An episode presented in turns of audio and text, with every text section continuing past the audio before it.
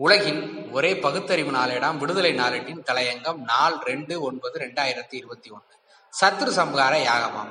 உலக நன்மைக்காகவும் ஹிந்து சமயத்திற்கு ஏற்பட்டுள்ள சோதனைகளில் இருந்து விடுபடவும் சத்ரு சம்ஹார லோக சேம ஹோமங்கள் சென்னையில் சங்கராலயத்தில் நடந்தன.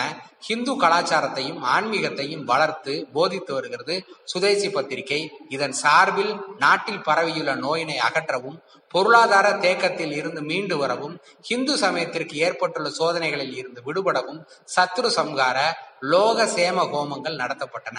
சென்னை சேத்துப்பட்டு சங்கரமட சங்கராலயத்தில் துவங்கிய நிகழ்ச்சியில் நடிகர் எஸ் வி சேகர் பங்கேற்று சங்கல்பம் செய்து கொண்டார். ஆன்மீக பேச்சாளர் R P V S Manian பேசியதாவது நம் தேசத்தின் தற்போதைய நிலைமை மாற வேண்டும் நம்மை என்னென்ன துன்பங்கள் சூழ்ந்துள்ளன அவை யாரால் ஏற்படுகின்றன என்பதை அறிந்து அவற்றுக்கு பரிகாரம் தேட வேண்டும். பகவான் கிருஷ்ண பரமாத்மா தர்மத்தை காப்பாற்ற நான் வருவேன் என்று கூறியுள்ளார். அவர் வரும் வரை காத்திருக்க கூடாது.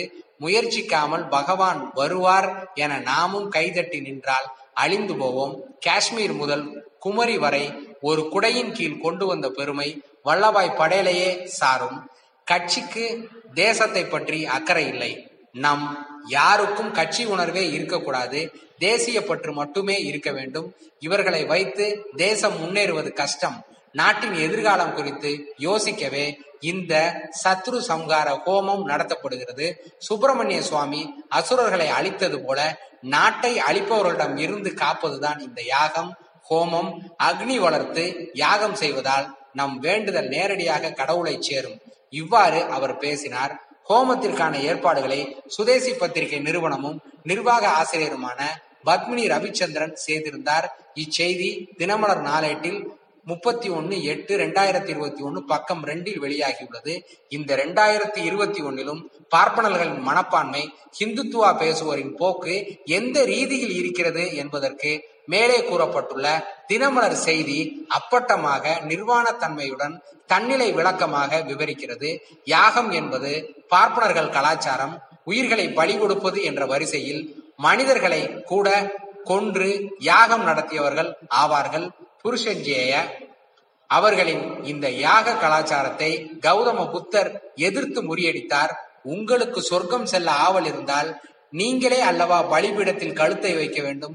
உங்களுக்கு தேவை சொர்க்கமா? சோமபானமும் ஆடு மாடுகளின் இறைச்சியுமா? மக்களை ஏன் ஏமாற்றுகிறீர்கள் என்று யாகம் செய்யும் பார்ப்பனர்களை பார்த்து கேட்டார். எத்தனையோ முறை பார்ப்பனர்கள் யாகம் நடத்தியதுண்டே. கரோனாவை தடுக்க முடிந்ததா? சுனாமியை தடுக்க முடிந்ததா? வறுமையை விரட்ட முடிந்ததா? வைக்கம் போராட்டத்தில் ஈடுபட்ட தந்தை பெரியார் திருவாங்கூர் சிறையில் இருந்தார். அவரை சாகடிக்க இது போலத்தான் சத்ரு சம்ஹார யாகத்தை நம்பூதிரி பார்ப்பனர்கள் நடத்தினர். பெரியார் சாகவில்லையே. அதற்கு பிறகு ஐம்பது ஆண்டுகள் வாழ்ந்தாரே. மாறாக திருவாங்கூர் ராஜாதானே செத்தார். பெரியார் விடுதலையானார். சென்னை சேத்துப்பட்டு சங்கராலயத்தில் யாகம் நடத்தினீர்களே. அதில் ஒரே ஒரு பார்ப்பனர் அல்லாதார் உண்டா? இந்த ரெண்டாயிரத்தி இருபத்தி ஒன்னிலும் பார்ப்பனர்கள் தங்கள் பிறவி புத்தியை மாற்றிக்கொள்ளவில்லை. அதே சேத்துப்பட்டில் ஸ்பாட்ரான் சாலையில் நடைபெற்ற பொதுக்கூட்டத்தில்தான் நீதிக்கட்சி நீதி கட்சி தலைவரான டாக்டர் டி எம் நாயர் சிறுத்தை தன் புள்ளிகளை மாற்றிக்கொண்டாலும் பார்ப்பனர்கள் தம் பிறவி புத்தியினை மாற்றிக்கொள்ளவே மாட்டார்கள் என்றாரே. நினைவிருக்கட்டும். நன்றி. வணக்கம்.